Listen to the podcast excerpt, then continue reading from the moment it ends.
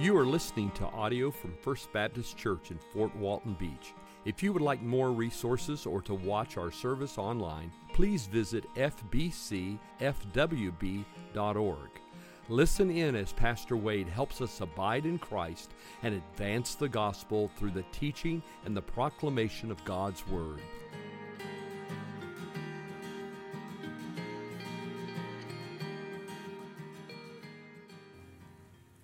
How do you celebrate Christmas? We had the time and took the time and went around the room. We would hear many different answers to that question, many different family traditions, many different ways that people celebrate during this most wonderful time of the year. How do you celebrate Christmas? Well, I want to share with you over the next few weeks together from God's Word some insight into priorities Christians ought to have during this time of year.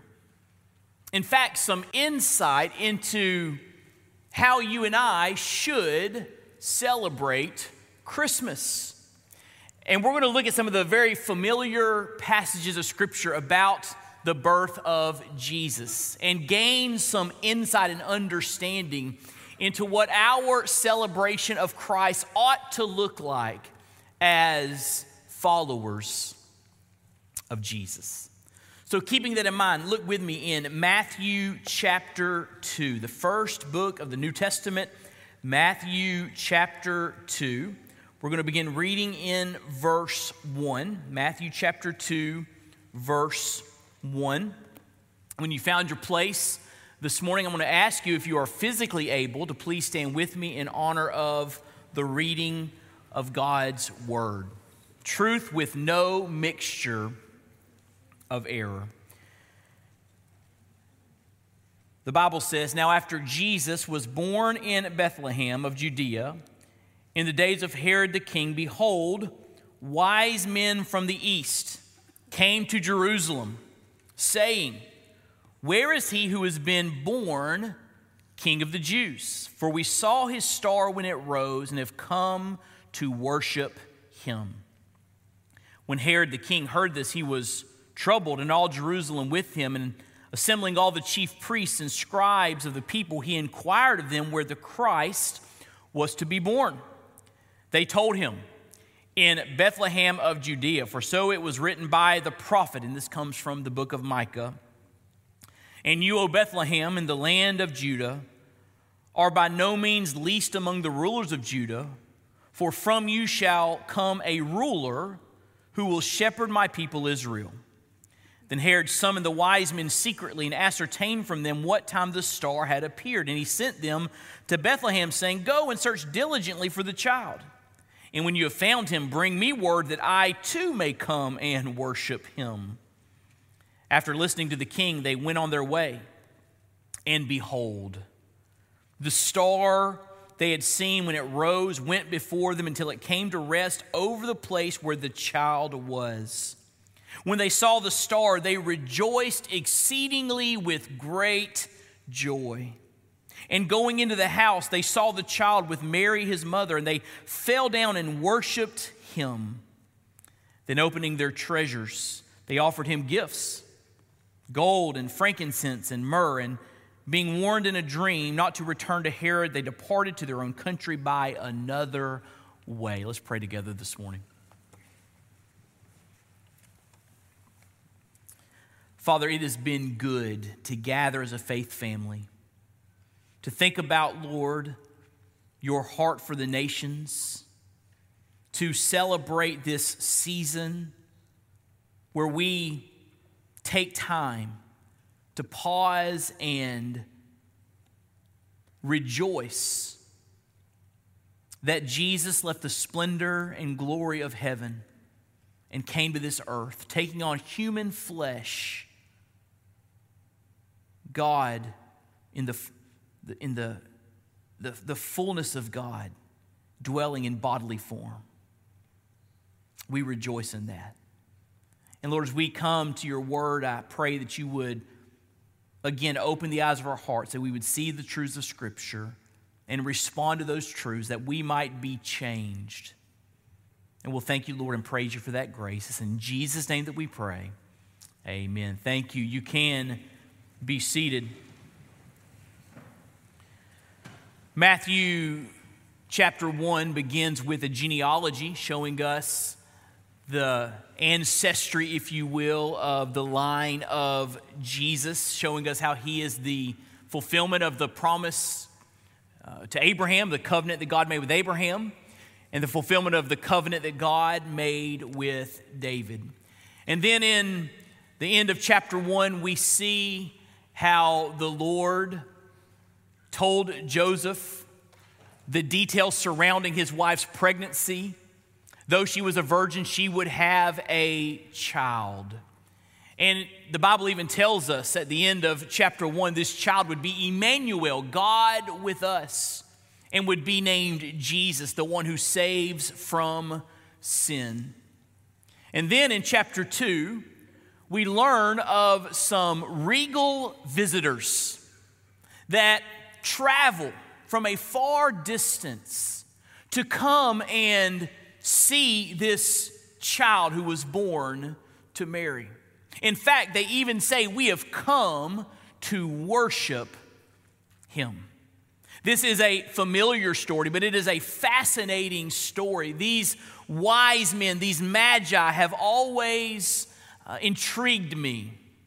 And I believe there are, there are some truths that are communicated through the story of the wise men. And I want to share with you three of those truths that hopefully will bring to bear on our Christmas what celebrating Christmas looks like. First of all, their origin communicates something. Their origin communicates something. Look back with me in verse 1 of chapter 2. The Bible says, Now after Jesus was born in Bethlehem of Judea in the days of Herod the king, behold, wise men from the east came to Jerusalem, saying, Where is he who has been born king of the Jews? We saw his star when it rose and have come to worship him. These wise men or magi, it's a translation of the, the word magos uh, is a very interesting, uh, a very interesting part of God's word to understand who these men were. The, the term magi comes from the word uh, magos, and this was a title originally given to uh, a Persian priestly caste who played an important role in advising the king. They were called magos, and these were, these were scholars, and these were people who could advise the king in important matters, and they were seen as having some uh, religious background.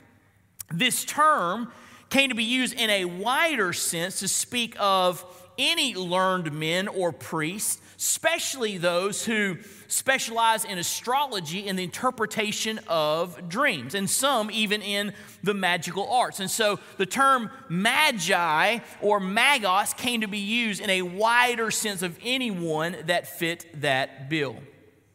These magi were found all over the Roman world, but were especially associated with the region of Babylon.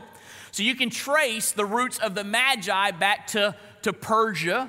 These were advisors to the king. You can, you can trace these magi perhaps back to Babylon because there's a concentration of them in the Babylonian area of Rome. But the gifts they bring, the gold and frankincense and myrrh, are associated with Arabia. Hence, many scholars believe the wise men came from Arabia. But the fact that the gifts came from Arabia does not necessarily mean the Magi themselves came from there as well. So, here's what we know about the origin of the wise men we're not sure where they came from. All we know is they came from the east. That's what the Bible, now we can speculate and talk about Babylon or Persia or, or, Arabia, and those are all interesting discussions to have, but we don't know exactly where they came from. We just know they weren't Jews, they were Gentiles.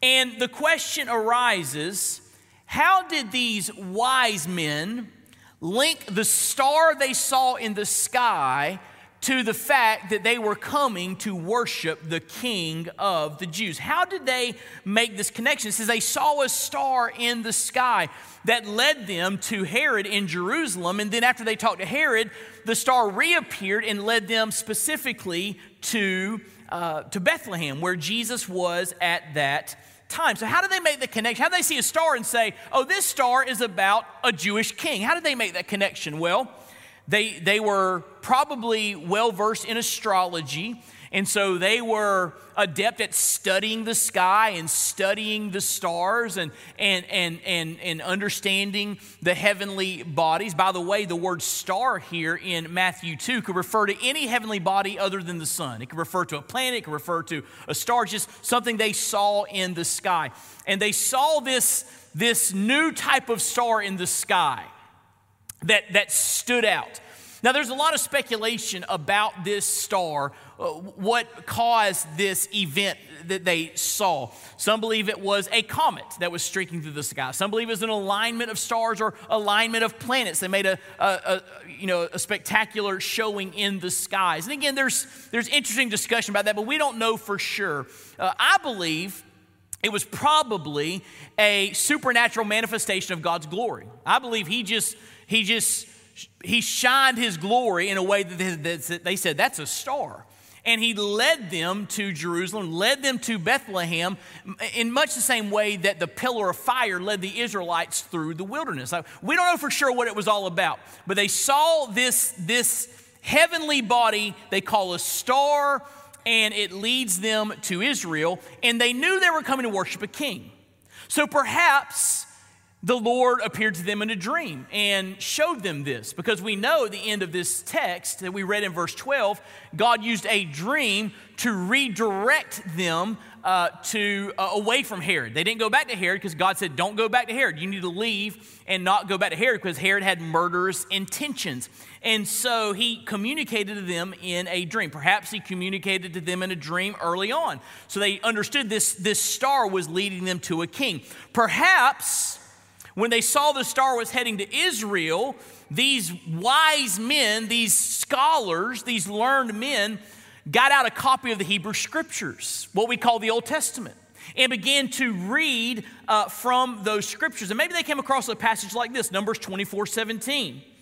I see him, but not now. I behold him, not near. A star shall come out of Jacob a scepter shall rise, rise out of Israel. It shall crush the forehead of Moab and break down all the sons of Sheth. They knew that God was going to send a ruler. He was going to send one who would hold a great scepter. And it mentions there, a star shall come out of Jacob. We don't know for sure. But as they investigated the Old Testament scriptures, perhaps were. Uh, were communicated to uh, through a dream. They saw the star. They put all that together and said, We're going to worship the King of the Jews. And here come here comes this caravan of magi, these, these wise men coming from the east, coming to worship Jesus. What do we learn from that? Here's what we learn Jesus is for all people. Jesus is for all people. Isn't it interesting at uh, the beginning of Jesus' time on this earth, after he took on human flesh? Isn't it interesting that Gentiles are there to worship? This signifies that Jesus Christ came for the Jews and he came for the Gentiles. He came for everyone. Jesus is for all people. Now, how many of you ever have heard of something going on that you, that you were not invited to?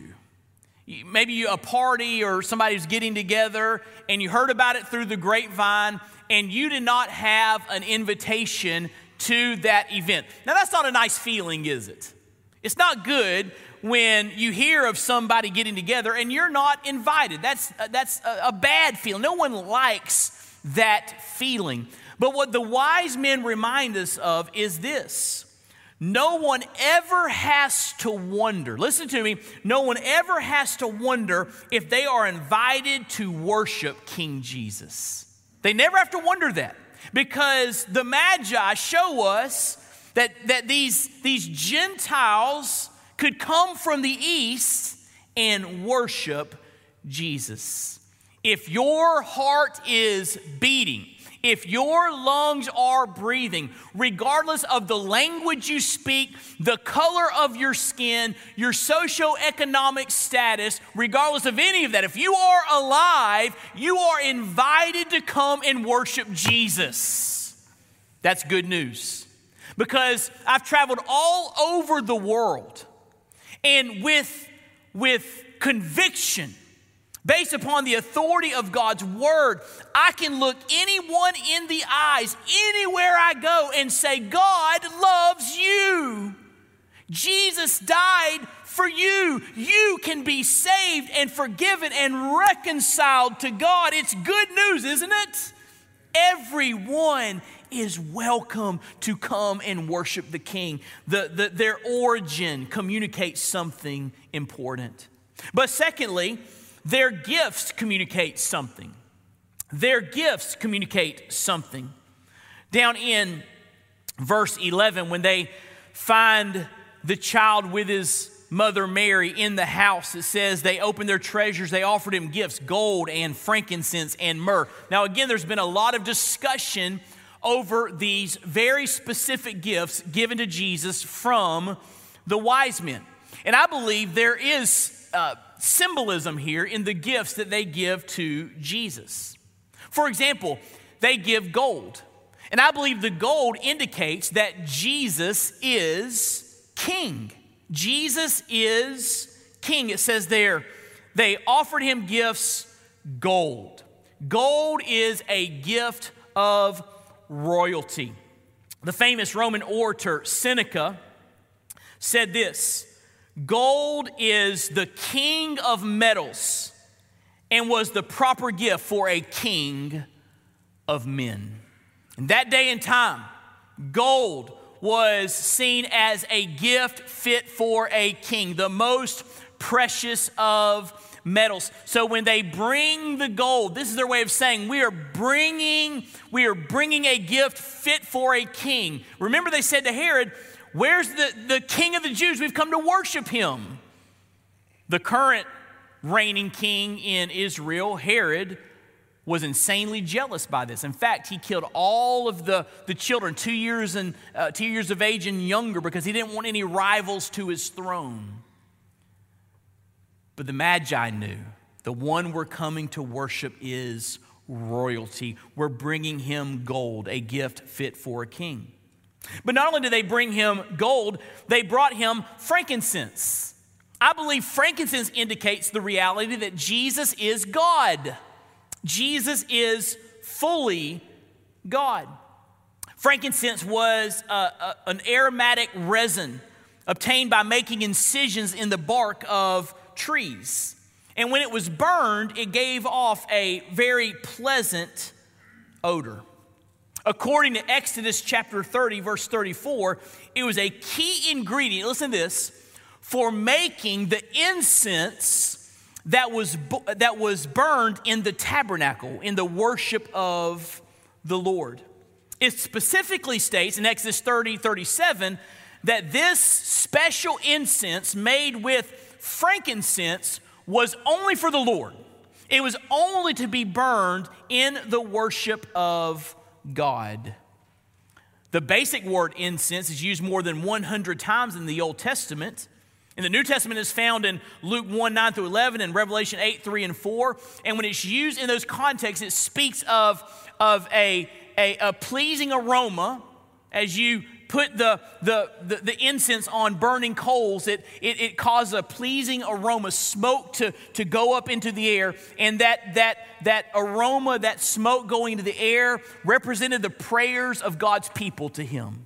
It was a pleasing offering, a pleasing sacrifice to the Lord. So, whenever it occurs in Scripture, frankincense or just basic incense, it always has to do with serving God.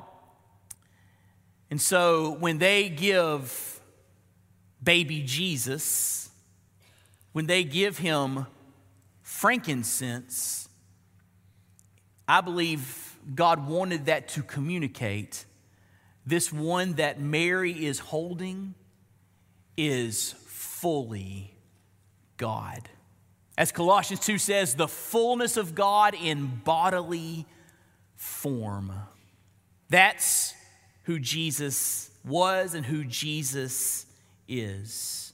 And so, William Hendriksen says, the New Testament scholar, it is clear, therefore, that just as gold and king go together, so do also incense and God.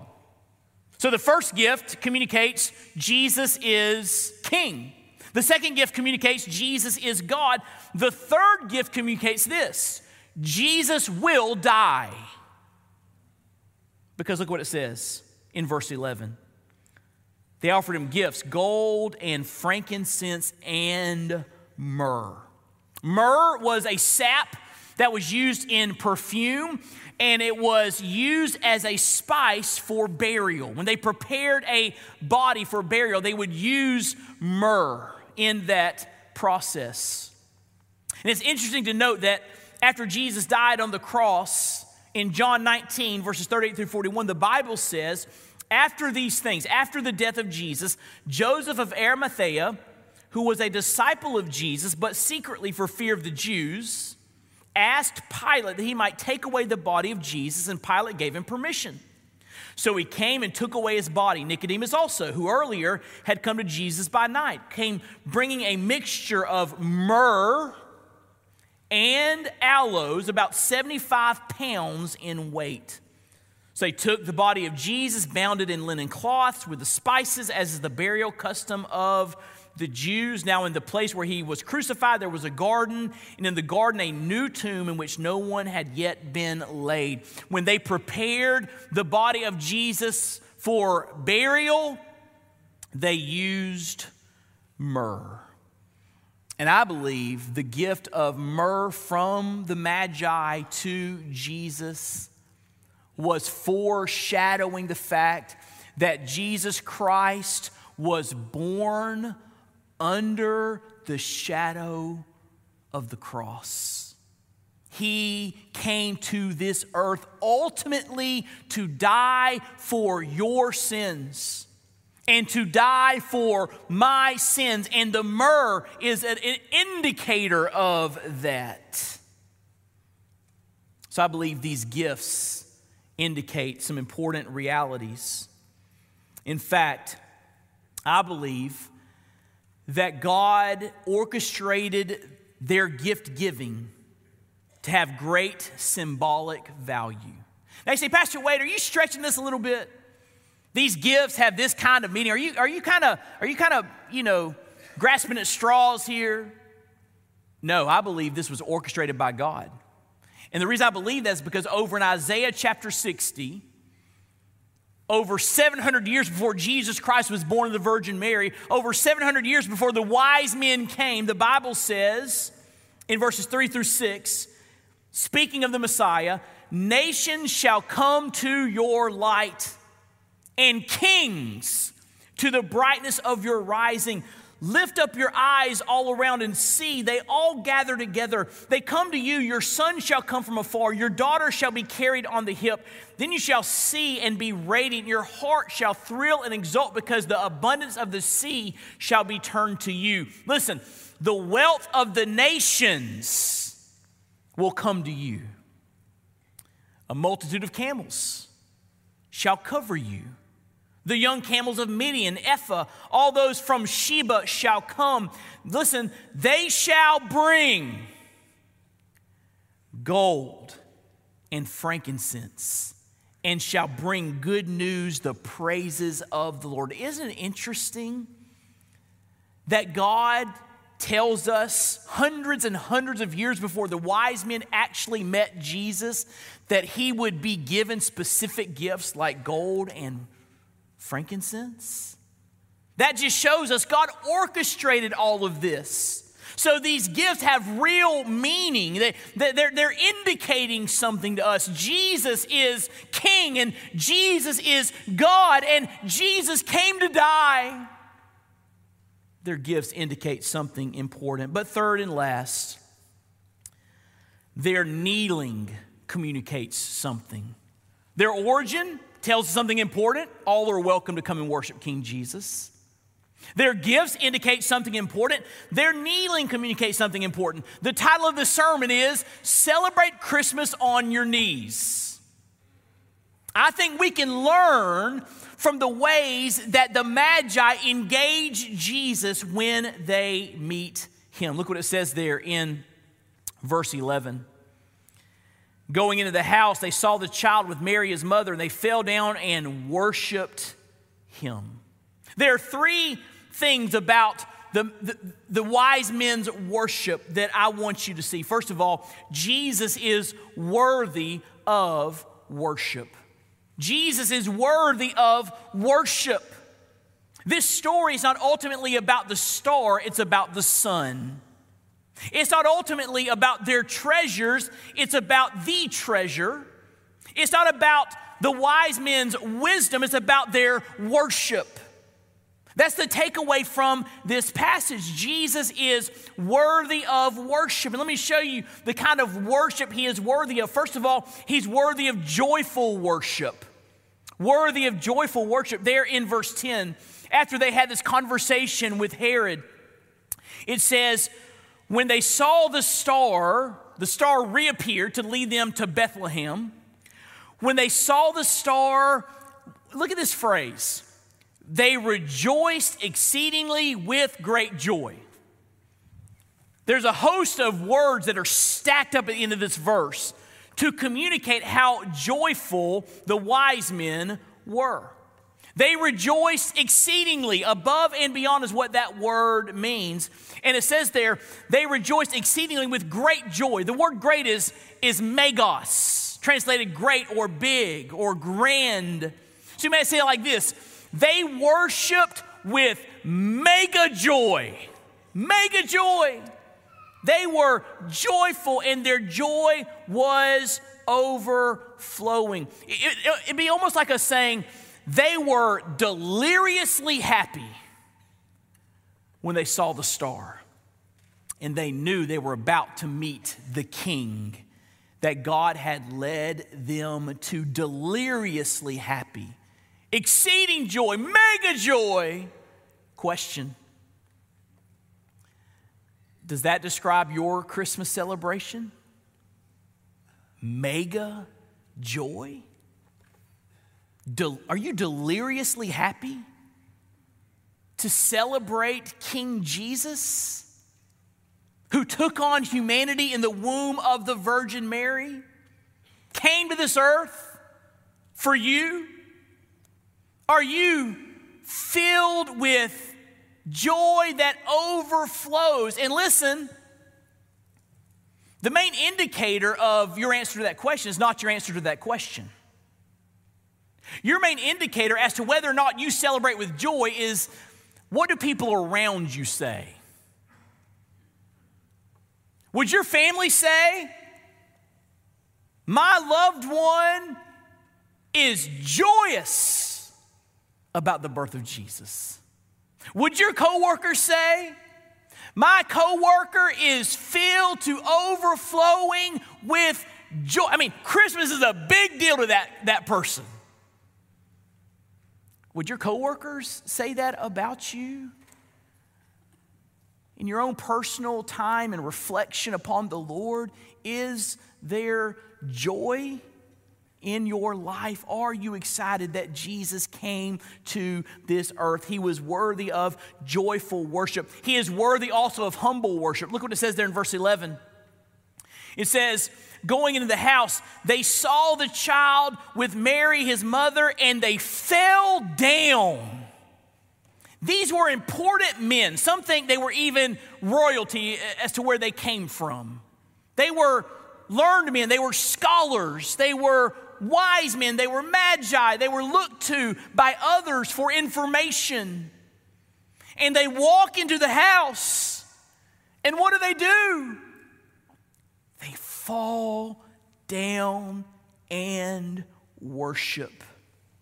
The falling to the ground communicates humility in the presence of greatness. It's, it's, as if you're saying to someone by that action, You are great. And I, by comparison, am, lowly. That's what it means when you bow before someone. So when they bowed before this child, I mean, a child, unadorned by the trappings of royalty, there's this child in this house. They fall down on their knees, maybe on their faces,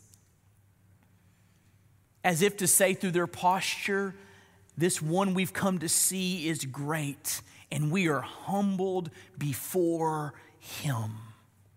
Jesus is worthy of humble worship. Can I encourage you to do something this Christmas season? I think I say this in some way, shape, or form every year, but I think it's a really practical application of this passage. I want to encourage you if you're physically able, I know not everyone's physically able to do this, but if you're physically able, I want to encourage you sometime during this holiday season, this, this month of December leading up to Christmas, I want to encourage you to open your Bible to Matthew chapter 2 or Luke chapter 2, which we'll talk about next week. One of the birth narratives, maybe an Old Testament passage like Isaiah 7 about a virgin shall conceive, bear a son named Emmanuel, or Isaiah chapter 9, everlasting Father, Wonderful Counselor, Everlasting Father, Father, Mighty God, Prince of Peace. Find a, a passage about the birth of Jesus and, and actually get down on your knees and read. And just let the scriptures wash over your humble heart. And ask God to amaze you anew and afresh. Listen, if you're not amazed by the incarnation, you don't get how extraordinary this event was. Jesus is worthy of humble worship. And, and, third and last, he is worthy of costly worship. Notice before it mentions the specific gifts gold and frankincense and myrrh, it says, opening their treasures, they offered him gifts. These gifts had some, some value, some, some monetary value. These were expensive gifts they were giving to Jesus. These were treasures. And they're offering him these treasures. Now, I want you to know that Jesus is worthy of worship that costs you something. I'm not specifically talking about financial realities, even though that may be an application for you. You're, you're giving to the Lord's work, you're giving to Lottie Moon. Is, is, a, is a treasure, and you're, you're, you're, you're giving something costly to honor King Jesus. But I think at the, the bare essence of what it means to give Jesus something that costs something, it means this it means that you offer him your life, everything. Jesus, you are Lord. And I'm not going to just go through the motions of, of worshiping you. You are worthy of costly worship. Charles Spurgeon said it like this Enter the house and worship. Jesus was born that you might be born again. If you have neither gold, frankincense, nor myrrh, bring your faith, your love, your repentance, and falling down before the Son of God, pay him the reverence of your hearts. I like that.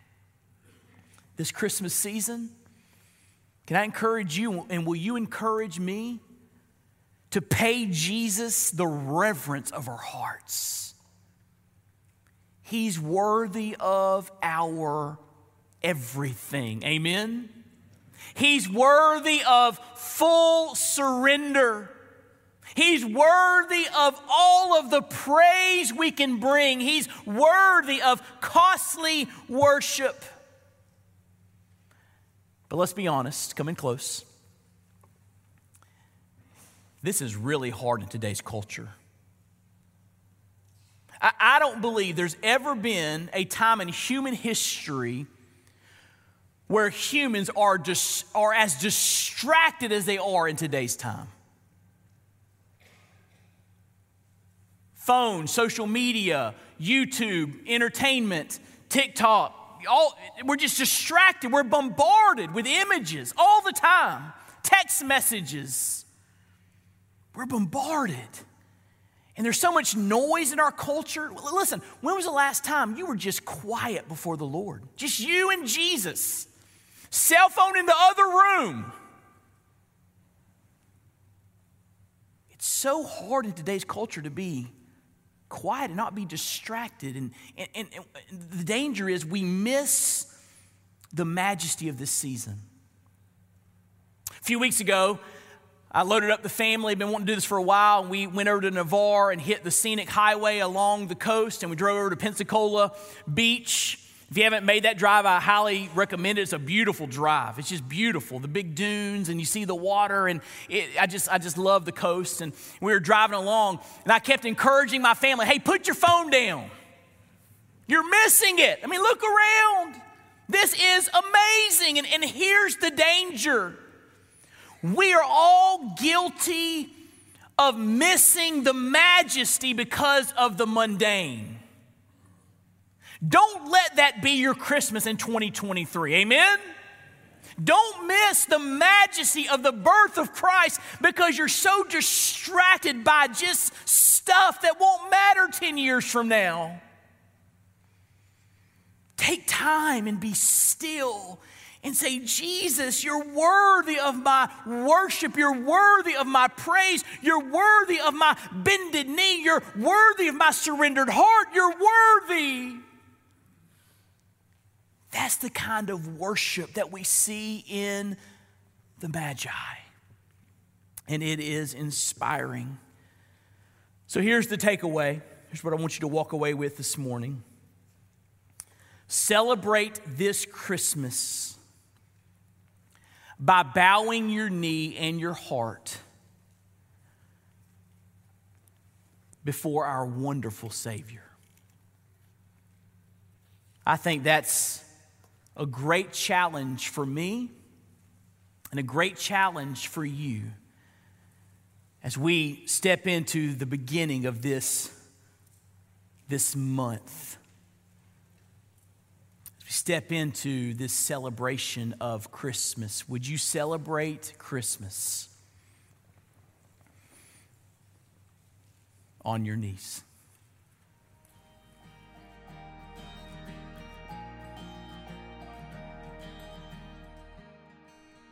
Thank you for listening. We pray you've been encouraged and inspired by God's Word. May the Lord richly bless you.